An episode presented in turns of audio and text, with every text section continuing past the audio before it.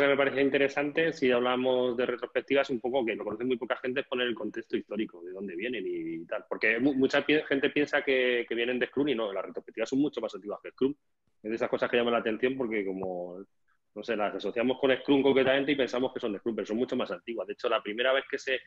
O sea, por lo menos la fecha que consideramos que es la fecha originaria de las retrospectivas es el año 97, porque aparece un libro de una persona que se llama Alistair Corbett, que es uno de los que firma el manifiesto ágil, que además lo trajimos a Madrid con, eh, con 233 grados de TI, que, que dio un curso aquí, además vino y, abrió una de las PAM, una de las People Agile Management, una de ellas aquí no la dio Copur, y tiene un libro que os lo enseñaría así, pero no lo tengo aquí porque lo tengo en el despacho de la universidad, si no lo sacaría. Es un libro súper mítico, súper antiguo, del año 97, y el libro se llama eh, Surviving Object Oriented Projects. Es un libro sobre orientación a objetos, sobre proyectos orientados a objetos, que se llamaba en aquellos tiempos.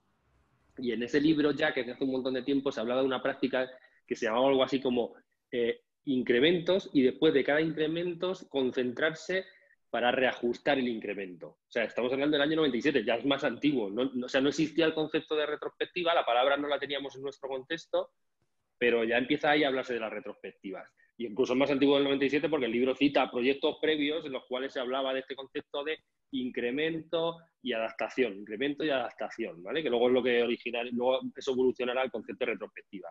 Y luego un hito súper importante, que yo creo que en agilidad, uno de los años más famosos e importantes del mundo mundial es el año 2001, que por, un montón de razones, ¿eh? no solo porque en el año 2001 aparece la firma del famoso manifiesto ágil, sino porque hay un montón de cosas más. De hecho, fijaos si es curioso el 2001 en agilidad, que aparece en otro libro también de Alistair Coburn, otro que tiene que se llama Agile Software Development, ya le pone la palabra ágil, porque en el 2001 es cuando se aparece la palabra ágil, porque es cuando se firma el manifiesto ágil. Y él ya habla de una cosa que se llama los workshops de reflexión, que es como la siguiente derivada que toma el término, que todavía no se conoce como, como, como retrospectiva, que es como lo conocemos nosotros. Y ese mismo 2001 eh, pues todos conoceréis en el manifiesto ágil que empieza a hablar de que hay intervalos regulares, se reflexiona de cómo ser más efectivos y se ajusta el comportamiento y ese tipo de cosas. Que ya, ya, ya se empieza a aproximar el tema. Fijaos que todavía no hemos hablado aquí de Scrum, ¿eh?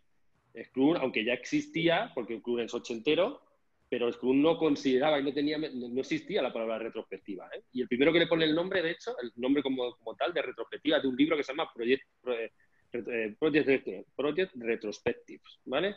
Y es de un tío que se llama Norken, que en el año 2001 escribe el libro, el primer libro sobre retrospectivas. Ya, aparece el tema, el mismo 2001 se meten en Stream Programming, en lo que es la comunidad de Stream Programming, y luego ya en el 2006 aparece un libro famoso de dos, de dos chicas que son famosas, son Esther Derby y Diana, Diana Larsen, que escriben el, otro de los libros famosos sobre retrospectivas, eh, retrospectivas ágiles. Y es en el 2010, porque aunque mucha gente no lo sepa, aunque Scrum obviamente el primer artículo es de los 80 y luego hay libros y todo ese tipo de cosas, pero hasta el 2010 no aparece la primera guía de Scrum. La primera guía de Scrum es del 2010 y, y ya en el 2010, en esa guía de Scrum es cuando se mete eh, la retrospectiva.